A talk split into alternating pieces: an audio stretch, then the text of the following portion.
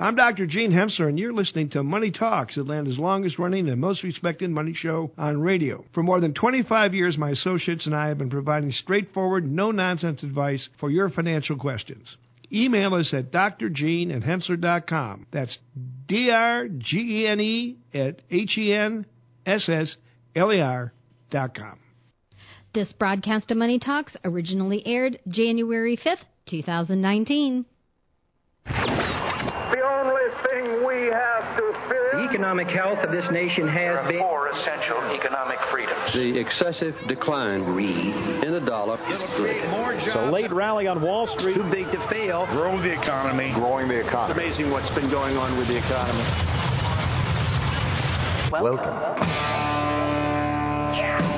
This is Money Talk. Money Talk.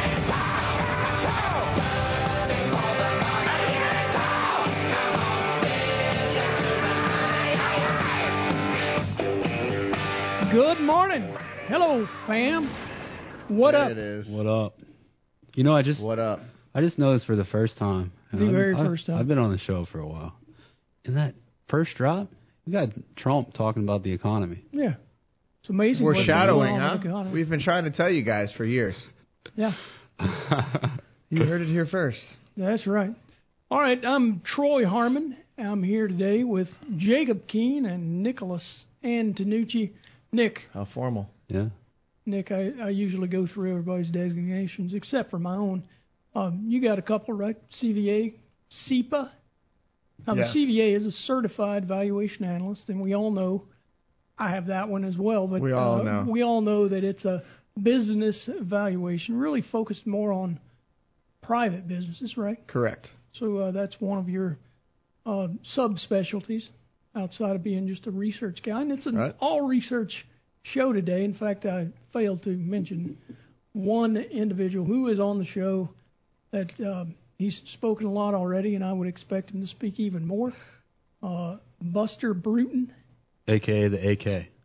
A.K. That's right. Busta. Busted The like young AK. gunner. Yeah, there we go.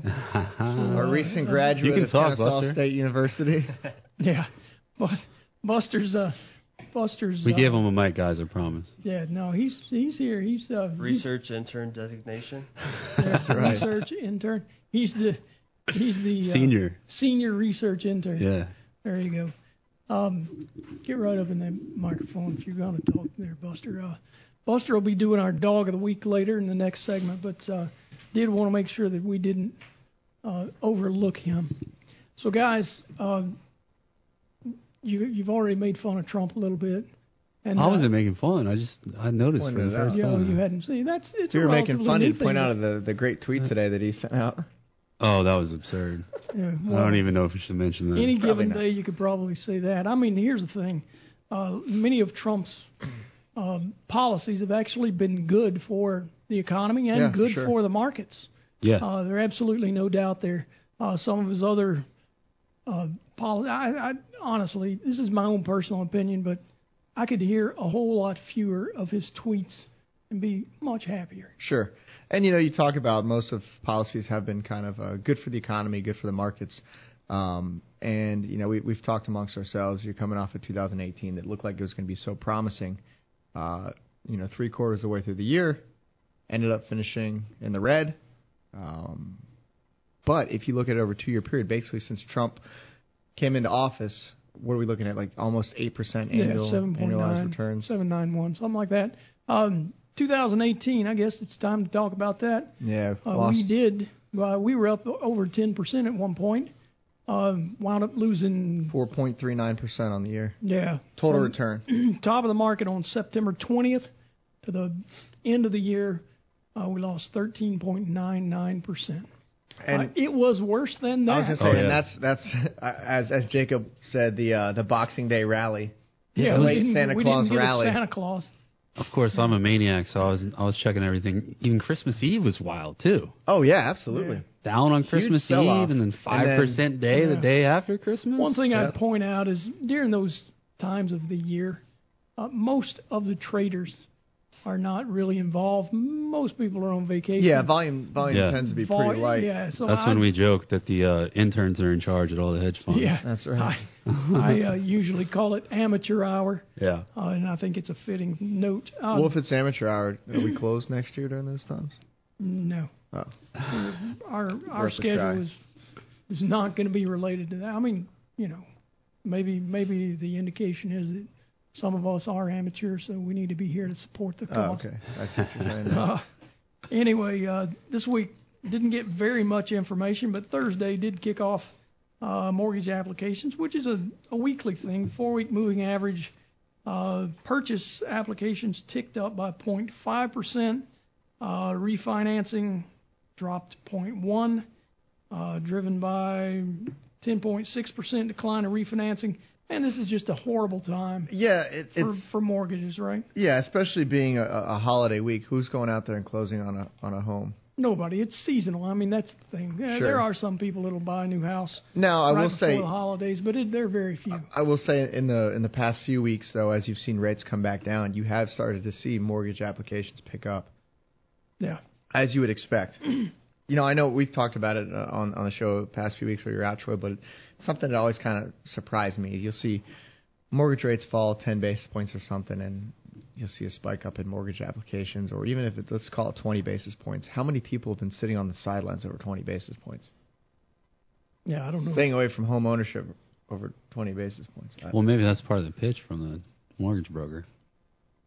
yeah, but they're gonna- they're always going to be pitching that. Yeah. I don't Oh, the know. mortgage broker's only there to sell the mortgage. Yeah. Trust me, they're not going to talk you out of one. Well, speaking of, ra- I mean, we- rates have been interesting lately, right, guys? Yeah. Uh, yeah, well, let's tie it into this. Mortgage rates, 11 basis points lower, 4.5 on a uh, 30-year average, right? Right. So kick it off. What'd you say about the interest rates? Well, I, I mean, we've seen an inversion in the curve in multiple points, yeah, right? not the 2 minus 10, which we look for No. normally. no, But near it's- term. Yeah, it's internal. It's it's uh, weird. Uh, the one year is higher than the two year, Right. which is higher than the three year, Yep. I, I think And- it's higher than the five year. yeah. It is. I was gonna say all the way out to like six or seven even. Mm, I don't know how much further it is than the five, but I do know that the Treasury curve looks confusing. Uh, but there is definitely some inversion. And when did it happen? Happened like the 19th? Was that Yeah, uh, the day that the like Fed that. came Yeah. out? And I know said, this is a weird way to describe it. If interest you look at it, it almost looks like a Nike check the way it is. Yeah, right now the it Nike surely swoosh. does. That's what, Yeah. that's, that's what I'm dubbing it. It's not the classic curve. inversion, the Right. two minus ten, or you know, two minus ten being negative, where the two percent is higher than the ten percent, or two year maturity is higher than the ten year maturity rather. Um, but it is an inversion within the curve. Yeah. So, I mean, let's let's talk about what that means, though, right? I mean, we use the two minus ten or ten minus two, right? Right. Mhm. Because typical investment horizon is going to be longer than ten years. You know, you're buying stocks. I mean, that's some of the input into the rate is growth expectations, inflation expectations. That's going to drive, you know, business profits, et cetera. Sure. But if we're talking about an inversion, you know, one, two, three years, you know, what, what's being said there? It almost feels like the bond markets Don't calling expect a whole lot of calling growth. Jay Powell's bluff, Maybe. right? Well, I mean, let's Near think about- term, near term. So, so Jay Powell gave us an interest rate increase. He wasn't alone. There are seven Fed governors No, there were They no help- dissenters. that helped make that decision, right? Nobody, not one of them stood up and said, This is crazy to us. Uh, really, if you look at the numbers, the PCE deflator headline 1.8%. Their target is 2. Inflation is below target. Even when you add, which is weird too, you add you, you take away Food, and energy. it goes up to 1.9%. Usually you take away food and energy, which are considered too volatile. So, you know, in this case, they were obviously lower. Yeah, and you think about where energy prices, where oil prices have been. That I was what the big difference was. Uh, So, so you've got you've got that as one of your mandates, inflation, right? The other one is employment, Yeah, 3.7% unemployment rate. right. Well, in, in my opinion, what is around 5% is what most people consider full inflation. I mean, Employment. full employment. I'm going to get it Full right. here. inflation. Full inflation. Yeah, Is there a full 5%. employment? Full full. employment. So so we've got full employment, and we've got inflation below our target, and we're going to raise interest rates. The fundamentals didn't support it.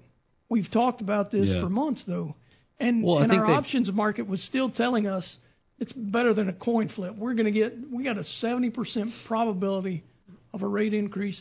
When you heard the commentary from the Fed governors individually, which still kind of I struggle with trying to understand why they let them out there when On you have own. when you have a consolidated policy. I would think. But well, we'll, we'll get some always. details next week. We get the minutes next Wednesday. Yeah. And then But it's- tomorrow, But it's just weird to me. I mean, the market was saying all along, yeah, we're going to get it. Now, granted, usually when you're that close to an interest rate decision, you have a stronger signal. If it's going to be positive, it's usually in the mid 90s probability, you know. But but here we were. Well, that was wi- that was wild because I actually was reading a study that the Fed has never hiked with the options probability below seventy percent. And the morning of or the day before? it was like seventy point three. well, even the day before that, when we were when you mentioned that statistic, it was sub seventy. Yeah. And as we got to the day of that morning, it had just breached was- seventy. barely there. It felt like the street was just slowly wrapping their head around the possibility. Um, even though it was tailing off into the meeting, it it, it got there. Yeah. Well, I mean, here's the thing. It all looked weird. Really, the only sense I could make of it is about the same thing that Janet Yellen said when she gave us our first interest rate cut after the 2008, I mean, first interest rate increase after the 2008 cut. That was retooling for the next recession. It's the only sense that can be made of any of this, in my opinion. Yep. So um, anyway, let's uh, go to a real quick break. When we come back, you guys are going to hear the dulcet tones of none other than Buster Bruton. Stick around. You're listening to Money Talks.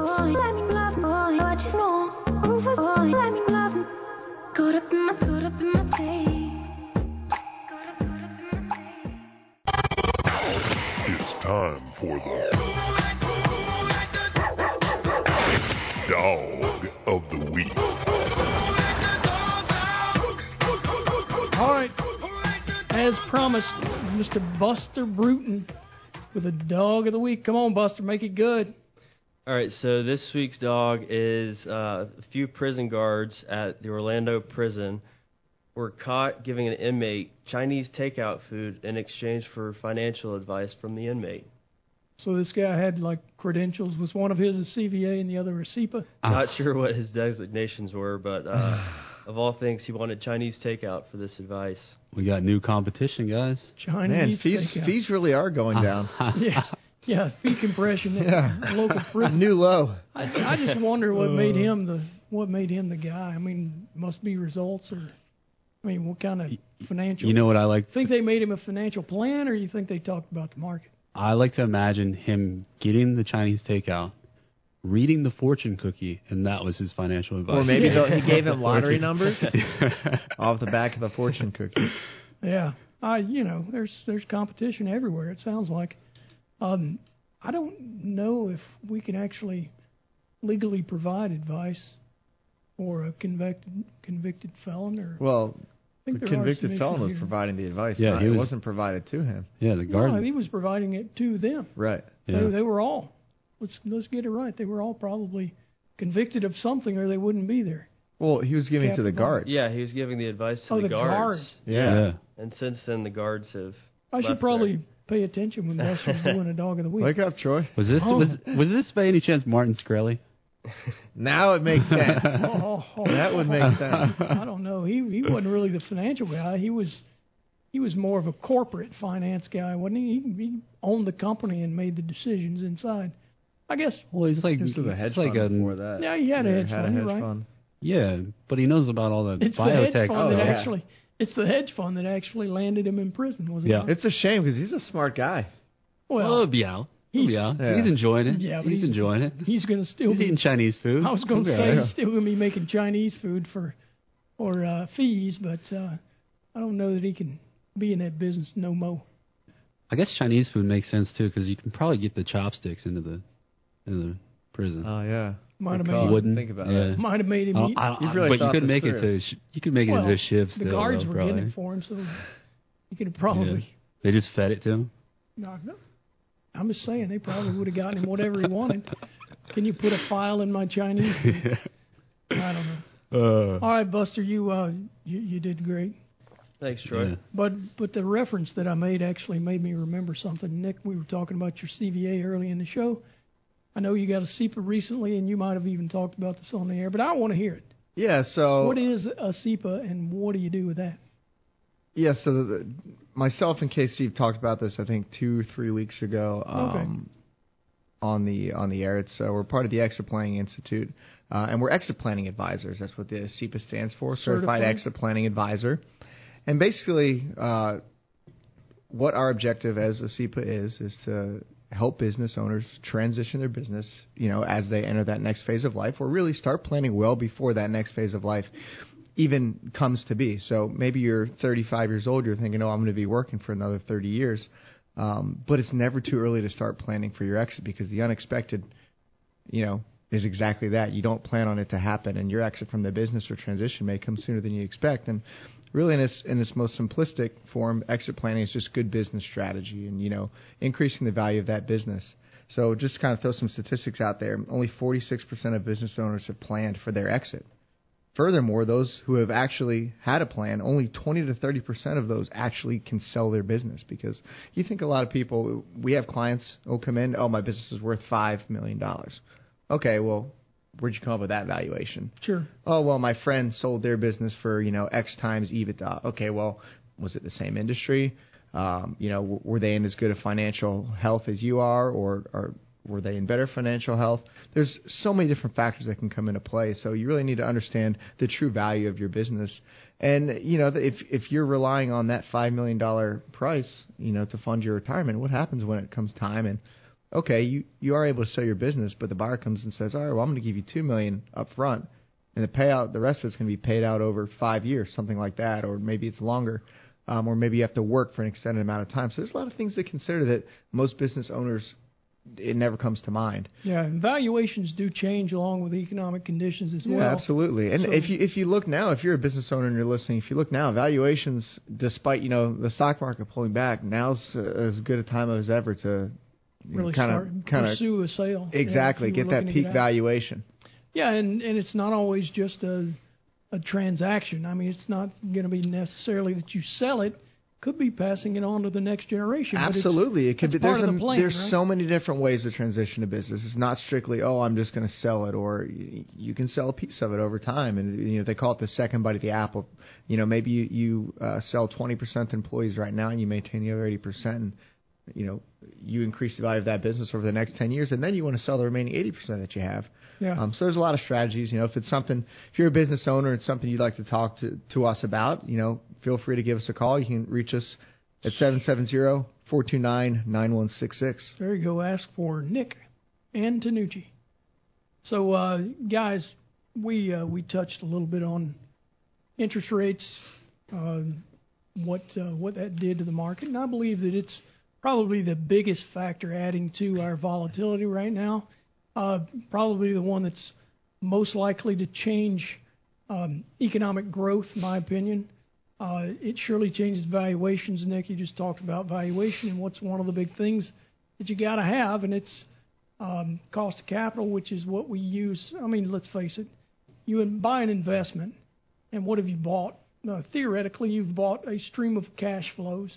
If you buy a business, you should have a long-term stream of cash flows, and what are those cash flows worth? Well, uh, they're all future, so you know we don't really know exactly what they'll be. But in order to get them back to a present value, you uh, you have to use the cost of capital that is used to purchase them. Right. And that cost of capital is always impacted by a raise in interest rates. Um, the, the Fed's rate is usually the base building block to to the interest rates um, that a bank will will uh, lend you. Um, So in its most simplistic or terms, very if the Fed's raising rates, you can bet that your cost of capital to run your increasing. business is increasing as yeah. well. And so the denominator of this equation goes up. Right. The valuation, the end, end number goes down. So um, while tariffs might hurt those businesses that are looking to import or export, um, interest rates hurt everybody no matter what. Well, speaking of that, how how much how much do you think the Fed is handicapping the potential for further tariffs? And you know, I think tariffs are going to be inflationary if we sure increase our. T- do you think that's in consideration? Well, I think I think the offsetting argument to that would be well, it's also going to slow down economic activity. Right, right, right, so right. wouldn't wouldn't the argument be about as strong on either side there? Again, I, like I say, I've thought about this a good bit. The only sense I can make of it is, you know, the the Fed is is retooling. Uh, Yeah. the fundamentals surely did not support the interest rate increase. Uh, we've had some clients call in and talk about, you know, the fact that it was a conspiracy that uh, Jerome Powell just wanted to get the, wanted to get back at Donald Trump. Make a point. Yeah, but I, I mean, to me, I think that's that's kind of a stretch. Well, they've got they've got a neutral rate target that's probably what two hikes higher. It it was three percent. I think it, now it's down to two point eight. But if you looked at the rate path, they planned on going higher than the neutral rate. yeah, we're at and two five now, there. right? That's yeah. the high end. So Yeah. we're a stone's throw from two point eight. But I talk to you guys about this from time to time, but I think in fairness, it's like if we're going to talk about two percent inflation and you know over two percent GDP growth, the economy should be able to handle rates at A little bit of an interest three percent. Yeah, Yeah, you Yeah, know, I I, was reading something today, and it talks about what an influence global central banking, uh, you know, with with their stimulus, quantitative easing has had on this, and they're saying, in in a a normal world, if there is such a thing, uh, our 2.5 percent, they're basically saying if you didn't have central banks elsewhere easing still, or you know, still being very accommodative, add another one and a half percent, you'd be somewhere around four, four and a half percent for. Uh, yeah. Well, rates yeah, right you- now, as opposed to where well, we are that's two where and we were in 2006. Yeah, and, and- but when you think that kind of makes sense when you put it in the context of of a global situation, then you have European bonds yielding so little, you Yeah, know, Japanese. Right, right. Yeah, it's still. I mean, how in the world? Uh, that, those really baffle me. But I mean, we still have Europe. Well, up until the end of the year, talking about they were quantitative easing. Yeah, and Talk they're- about retooling. Who, who's they're gonna, not raising rates though; they're just stopping the bond buying. Well, that was the yeah, that was the plan is to stop it, but it just stopped. When did we do that? 2015. Mm-hmm. Yeah. Yeah. So so we've been sitting here trying to retool for the possibility of the next recession for several years now, um, and the rest of the world, while their valuations look cheaper, um, you begin to wonder if we do have some sort of a global slowdown. Yeah, I, I think that's you know I know we're kind of running out of time on this segment, but I think that's a, something good to pick up on um, in the next segment. Yeah, valuations look cheap, but that doesn't necessarily mean that um, you're going to have a greater performance in, in that asset class just because it looks cheap right now. Yeah, no doubt. Well, let's take a real quick break. You're listening to Money Talk. Stick around.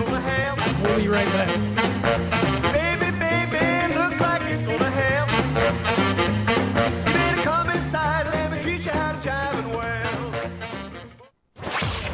When you're pregnant, you start reading about the cost of having a baby. When you start reading about the cost of having a baby, you learn about the cost of sending that baby to college and immediately start saving all your money in a 529 plan. When you save all your money in a 529 plan, you save no money in your 401k, thinking your son will get a business degree from Harvard and take care of you in retirement. When you think your son will take care of you in retirement, he changes majors and gets a degree in jazz studies. When he gets a degree in jazz studies, he moves back home with you and you have to support him. When you have to support him, you don't get to retire. Don't be forced to work through retirement to support your jazz loving adult son. Stop investing without a plan and upgrade to Money Talks. This is Money Talks. It always cracks me up when I play that particular segment and I've got young unmarried gentlemen on the show. I wonder. That first little smack and the baby crying, their eyes get big as saucers and they look scared to death. I got to tell you, you guys both uh, looked at each other like, oh my God, what's that noise? yeah. Anyway, glad you maintained your seats.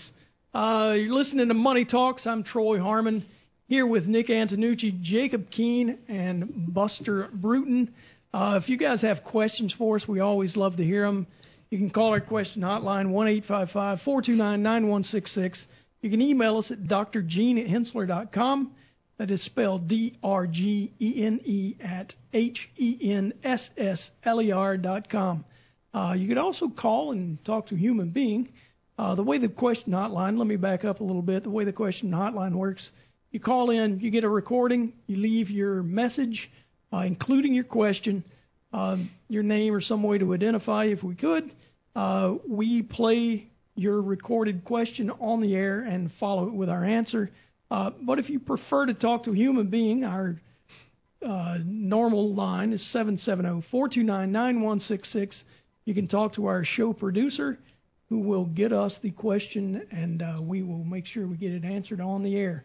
So, guys, when we last talked, Nick, uh, you bit on a bit of a story about international and the fact that. Yeah, it was, uh, it was really driven by, you know, we read a lot of these forecasts as we come to the end of the year, start a new year. Sure. Um, and something that surprised me is this really, op- I guess, relatively optimistic outlook on international markets, and I'm just not sold on it. Um, well, this is the same that it was last year, right? yeah, it's it's like this argument that okay, valuations relatively look cheap. I agree with that, right? But they did last year, and how'd that work out? Exactly, not well. So just because valuations look good doesn't guarantee it to be a, a great investment. And I, I just, you know, you talked about where you would invest inter- internationally. You didn't mention Europe, and that's not somewhere I would want to be either, or China. Like you look at Surely Europe, they're they're coming they're coming, you know, towards the end of their stimulus program, as we talked about in the previous segment. Sure. Um, so you're going to have tightening in Europe. You have declining GDP, so slowing growth. Tightening while we're declining. Yeah. I mean, you've had the GDP growth slow in every quarter this year. Seems like we, what we did in the U.S. just last month, right? Yeah, it does. Um, you have the bre- the uncertainty of the Brexit. So I, I Well, not just that. Think- It's like the existential threat of like, is does the euro actually work? I think I- they're going to make Well, it as that's been a as, as brutal last, as possible what, for the UK to leave because they don't want everyone. Oh, if you you got decent terms for your exit, now everyone else is going to want to Yeah. Right. want to It's jump like- ship. It's like clockwork that there's some sort of debt crisis in in the European Union, like Always. every two years. Always. Now we're, Well, we're nobody's talking about following Italy. the rules like they should. Yeah. Well, I, I think if you're talking foreign developed markets, you can make an argument for Japan. Japan's always just low inflation, low growth, Yep. typically strong currency. You, you know what you're getting. No inflation, You know- no growth. yeah, Yeah. You know what you're getting, but a little bit of diversification, and and I think EM emerging markets can succeed uh, at at some point uh, in the near future, but I would avoid China and Well, it seems like Southeast didn't Asia. we have? I mean, if you look at China GDP growth, it's around 6.5 percent, but even that was questionable in their last report, Yeah. right? And and that's still where I am. It's it's hard for me to trust the Chinese, to be honest with you. Well, they've got a they've got a system that's so so leveraged. It's just it feels Right. kind of like a ticking time bomb. I mean, it it it gets tiresome because we talked about the ghost cities and how they, Sure. they they're basically manufacturing growth with their centrally planned economy. But you can't have 300 percent uh, debt to GDP and have 60 million empty condos yeah, much of that and debt and too. survive. And, and when when Trump's basically putting the screws to them, it's it, it kind of it's it's like tide's going out. Yeah. What, what are well, you guys gonna do? And and the uh, a lot of the leverage that you're talking about is is on a personal level, right? When did we see that in the U.S.? well, that that's that's that's the thing with China is is when when they when they buy these in, investment properties. Right. They're, they don't have the same amount of leverage as we do. I mean, Right, they're there's putting like mortgage 50, like 60, 70 percent down on the properties. Well, I know there's social. It's it's more at the too. it's more at the municipal level, more at the government level because they do have a centrally planned economy. So- But if the property, what I see as a property bubble ever does burst, then it could be ugly. I don't, Yeah. I don't know. I don't want to be there. Well, talking about happens. leverage, the reason I bring it up is the leverage in the U.S. is different. Uh, what we've seen lately is all these companies, and, and they've been enticed by low interest rates for quite a long time to borrow more money and buy back shares, Yeah. which leads us to kind of a, a valuation conundrum. Well, Uh, something that we've looked at for a little while. Yeah, right? and there's something that's been happening lately, and I, and I might be might be uh, saying this every time, every time I get a chance, but credit spreads have widened. Yeah. If you look at the corporate bond market, it's getting a, a little bit dicier, and and to your point with valuations, I mean, we we look we look at PEs, right, guys? Well, And- that's that's really the big one. It's the one that everybody looks at most of the time if you're looking at valuation for a company. yeah, and it you you look at that, and you're like, nah, there's nothing wrong with this picture. Yeah, look, getting we got relatively close we to got a 16.5 PE Yeah. that is on three percent long-term average. GDP growth, solid, strong Yeah. economy. What's wrong? What's what's wrong with that? Well, one of the problems is kind of what you alluded to. You got the buyback engine, you got cheap credit, that's inflated profit margins, and you also have wages that haven't really risen in real terms until very recently. So businesses are have been keeping all their profits and not really uh, passing those along to their employees. So what we have is profit margins that are higher than they've ever been. So we've we've got a couple other things that we look at to kind of ground that valuation. So we look at price to EBITDA, which is kind of like a cash flow measure. You can't Yeah, really engineer that. Right. Yeah, yeah, it's And a you proxy. can't. And, and same thing. You can't do that with sales either. Yeah, and price to sales, and and one of the scariest things that we look at uh, is those, both those measures are elevated in, in a way that they were if you go back to the tech bubble. If you just look at two or three months ago, uh, the price to EBITDA was at least at tech bubble Right. levels. Uh, same thing two three months ago, price to sales very near the the uh, tech bubble valuations. So you've got PE that looks good, Yeah, price to EBITDA, price to sales that look scary. Mm-hmm. Um, the and- truth is probably somewhere in between. now, we're not saying that corporations have actually cheated and lied. What they've done is is what we would call it. I think is probably engineering, financial engineering. Um, but you know, it benefits them, makes their target a whole lot easier to hit. So, you know, just think about this: instead of uh, using your your retained earnings, you go out and borrow money, and you buy back your shares. Now and you with have with money as cheap as it was, yeah, it's Made yeah, sense. I mean, it's the easiest way to grow earnings, right? Uh, you don't have to actually have to grow earnings. yeah. All you have to do is maintain. You go across the board. Look and you at IBM. fewer- yeah, it's a per share measure, price per share divided by earnings per share. And if you've got fewer shares, and the price maintains where it was, and your earnings, because they're divided by fewer shares, grow, you've you've made your uh, your PE still look pretty attractive, right? right. So um, it's it's uh, one of those things. We're not crying foul on the company. What we're crying is, uh, hey, you better watch out. Valuations measured by the PE are not the whole story here. And you know, we we'll talk about this in, in the final segment, but you know, we can use this data and look at you know price ratios, valuations, and make some sort of you know educated guess as to what returns may be like in the future.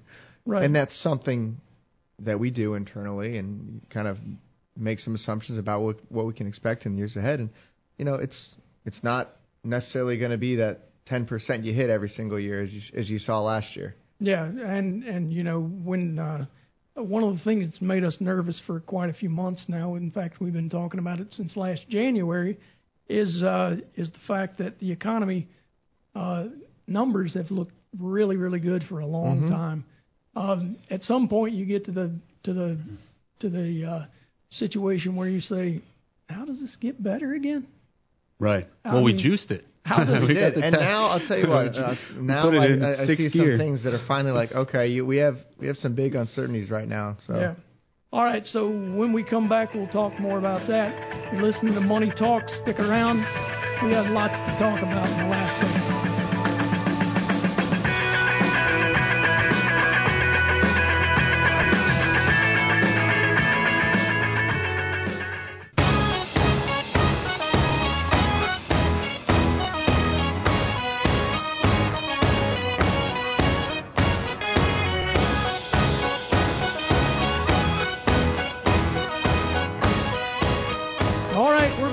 Listening to Money Talks. I'm Troy Harmon here with Buster Bruton. We'll do it backwards today, okay? Okay. Buster Bruton Jacob Keen and Nick Antonucci. And uh, we In order of height.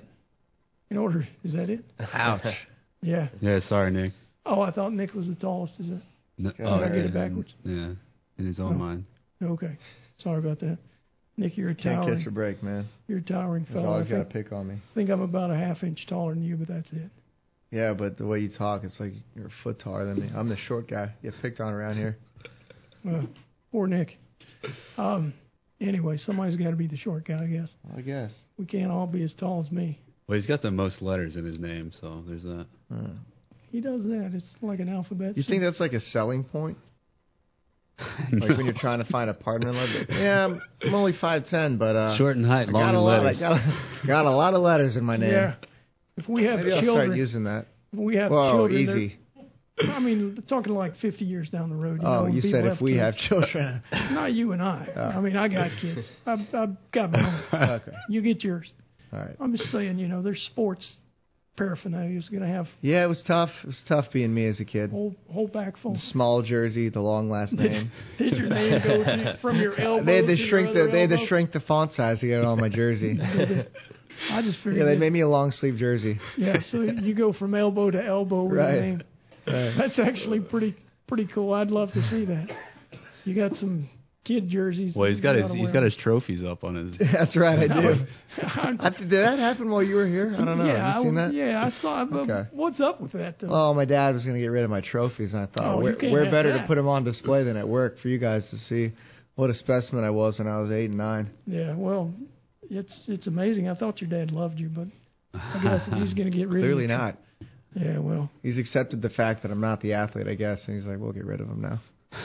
I accept you for who you really are at this point. yeah, the short guy. A mathlete. Yeah. Yeah. All right. A mathlete. Yeah, there we go. All right. So uh, last segment we talked about valuation and how it looks much different. PE versus price to EBITDA versus price to sales, and um, we do some projections based on those. Yeah. Yeah. Uh, we got a model or two, and uh, not only that, well, I mean, we're looking at economic conditions, which, like we said, we get a little nervous when it looks too good to to grow. Right. Um, and it's been there a few months, but uh, you know the the conditions have still stayed fundamentally sound. They've been okay until recently. We started seeing some PMI numbers, so that goes into the equation here too. But if you just run some regression models that we've got, um, if you only use PE, looks like the model would indicate this is a hard number. You know, we usually use a range, but uh, probably an 8% growth in 2019 for the S&P 500. Um, you look at the fundamentals and you start questioning that a little bit, right? Yeah. But the difference, and I think really what we want to focus on here is the difference. Uh, and and this kind of makes the point we were trying to make in our last segment. You look at price to EBITDA, looking for about a 1.2% loss. You look at price to sales, about a 1.5% loss. So we've got two signals that, like we said, look more similar to uh, tech bubble days that are telling us that the market might be down in 2019. You look at, um, you know, the, the fundamental that everybody wants to focus on, which we think's been manipulated a little bit. I won't uh, manipulated is probably a strong word. Companies have taken advantage of cheap money to lower their cost of capital, to make their companies look as if their Yeah. earnings have grown by more than what they might have grown, just by lowering the number of shares. Sure. Um, I mean, it is the CFO's job, in my opinion, to make the cost of capital as low as they can. Now, how you get to that, um, I guess, is debatable. Uh, some I've had professors tell me that uh, a company should borrow money until the next dollar they borrow would have to be under a junk rating by S&P or. Moody's. To me, that's a little excessive. Uh, most companies don't do that. The reason being, as they borrow more money, the cost of bankruptcy actually starts creeping into their weighted average cost of capital, and their debt becomes more expensive. So you can't borrow as a AAA well, put it like this: you can't borrow as a triple B rated company at the same rate you can borrow as a triple A rated company, right? Triple A being the absolute best, triple B being kind of on the verge of whether or not it's investment grade or speculative speculative grade. So, um, you know, the, the I think the Well, big point is and I- you got two signals that are telling us that we might have a loss in 2019. You got another signal telling us eight percent, which, by the way, is lower than that long-term average we talked about. And. I think it's all about 10.5. setting expectations. You know, look where Yeah. we've come from. We're two months out of being 10 years from the bottom of, of the market, right, in 2009. So you can't you can't reasonably expect that every year you can attain that 10% long-term By the way, return on equities. the annualized return since the bottom of the market, what, 16.68 percent? Yeah, so- annualized. And and I think a lot of people nobody likes to see you know their their balances drop, you know their stocks lose value. But I, I had a client stop in last week and, and just talking to him, and at least from his perspective, he's like, listen, I, kn- I knew it wasn't going to continue forever, and I think you have to set those expectations for yourself. As sure you've loved to to see every year your your account balance go up, but the reality is that's not going to happen forever. No. So you need to set your expectations for lesser gains. You know, Yeah. we had a year last year where we lost four percent. Well, let's Right. talk about from our last market top, which would have been October 9th, 2007.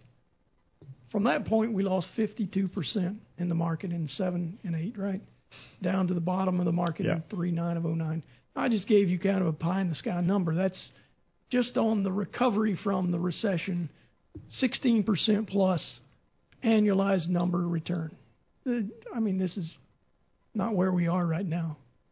But you go to the top of the previous market and look at that number, it's somewhere around 6.45, so just slightly less than 6.5% annualized return over a period that, you know, had some ugly stuff in the middle of it, right? Um, what'll happen next? Uh, I believe, given the signals that I'm seeing, we're likely to have a recession, especially this inversion of the yield curve. This stuff gets kind of scary if you're a market watcher like the three of us are, Buster, you two. Um, you know, so so you get in a spot where uh, where you start looking at economic conditions showing a little bit of tatters. Uh, they had been perfect. Employment situ- situation still solid. Uh, many of the numbers in there still pretty good. Uh, GDP did the final uh, tally for third quarter did step down to what 3.4 3.4, yeah. from 3.5 it was initial. Um, Well, you guys got something to add to I mean, of that? just a quick whip around. You know, the the the main hits that I that I take as far as economy goes. Consumer still strong. Yeah. Activity levels. You, we mentioned PMIs are tailing off a little bit, but still expansionary. So Well, consumer. Let me make a Nothing point on that worrisome before there. you get too far away. Uh, consumer um, earnings growth is like 3.1 percent. yeah, Economic growth 2.1 percent. The consumer feels wealthier. Strong. Yeah. I mean, Sure. why wouldn't you be strong? Strong. You got 3.7 percent unemployment. Everybody's got a job, and wages are growing faster than inflation. What's not to love right now? Right. Uh, you know, I, I'll say one thing and let you kind of wrap it up there, Jacob. If if the the past month has really caused you to reevaluate your situation and caused you serious concerns, you need to look at your how you're invested your situation. You know, we follow the ten year rule here, but if if you're younger and, and you don't like to stomach, you know, a lot of the the volatility you've seen in the markets, maybe it's time to rethink. I thought I was an aggressive investor, but this isn't for me. I'd like to kind of you know tone it back a little bit. And the So- way you tone back is you you buy stocks in sectors that have long-term pers- perspectives, like utilities, staples, healthcare, or you buy bonds. Mm-hmm. Any of those will take volatility out of your portfolio. Jacob, sorry I stepped on you. Go for it, man. No, you're, I think the the last thing I would say is there's there's been very few occasions where over a ten year period, um, equi- uh, bonds beat out equity. So if you're looking at these expected returns, which is kind of what we're talking about, is they're going to be lower. They're going to be closer to bond like if you're looking at the next ten years. I wouldn't disagree with that. Um, and I guess that's it. But if you look at the equity market, there are plenty. We talk about the market as a whole, but there's stocks out there that are cheap. So Yeah. it's a stock picker's market. No doubt. Yep. Go out and do your homework. Don't invest without it. Thanks for listening to Money Talks. We'll be back next week.